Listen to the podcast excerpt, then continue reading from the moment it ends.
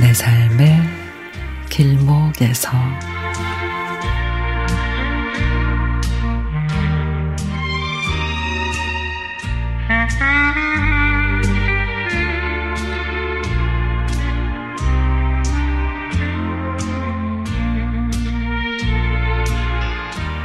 초등학교를 졸업한 지 50여 년이 다 돼가는 시점에 친구들하고 속초와 주문진으로 환갑 여행을 떠났습니다.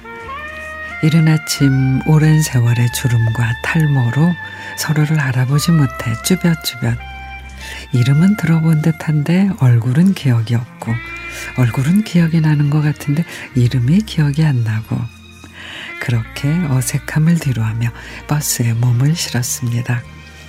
오랜만에 타보는 관광버스, 정수기가 나눠준 김밥 한 줄, 비닐봉지에 담은 족발 한 조각을 받아놓고 바라보는 창밖의 풍경은 예쁘고 곱게 물든 단풍들이 산허리를 감싸고 있었습니다.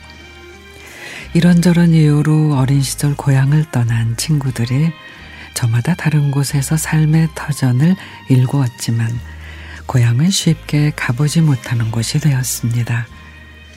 부모님이 떠나가시면서 어린 시절 함께했던 집이 팔리다 보니 갈 기회가 없어지게 되고 친구들과의 교류도 그러다 보니 대면대면해지고 하지만 환갑 여행은 나에게 어린 시절 친구들의 품으로 안길 수 있는 기회를 주었습니다.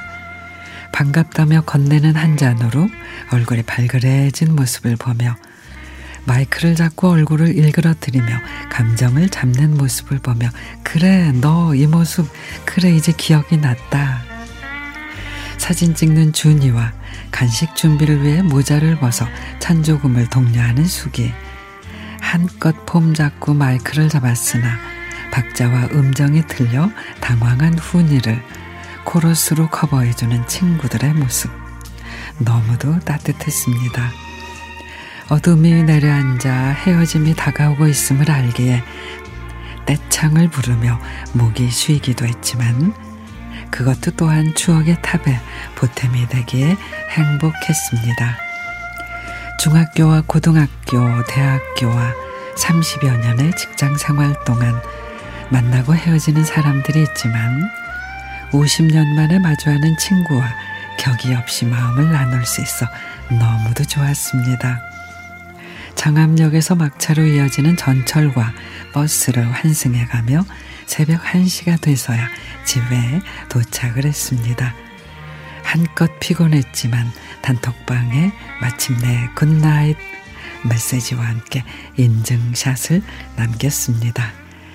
전국 초등학교 20일의 친구들 지금 이대로의 마음으로 칠순 여행 가자.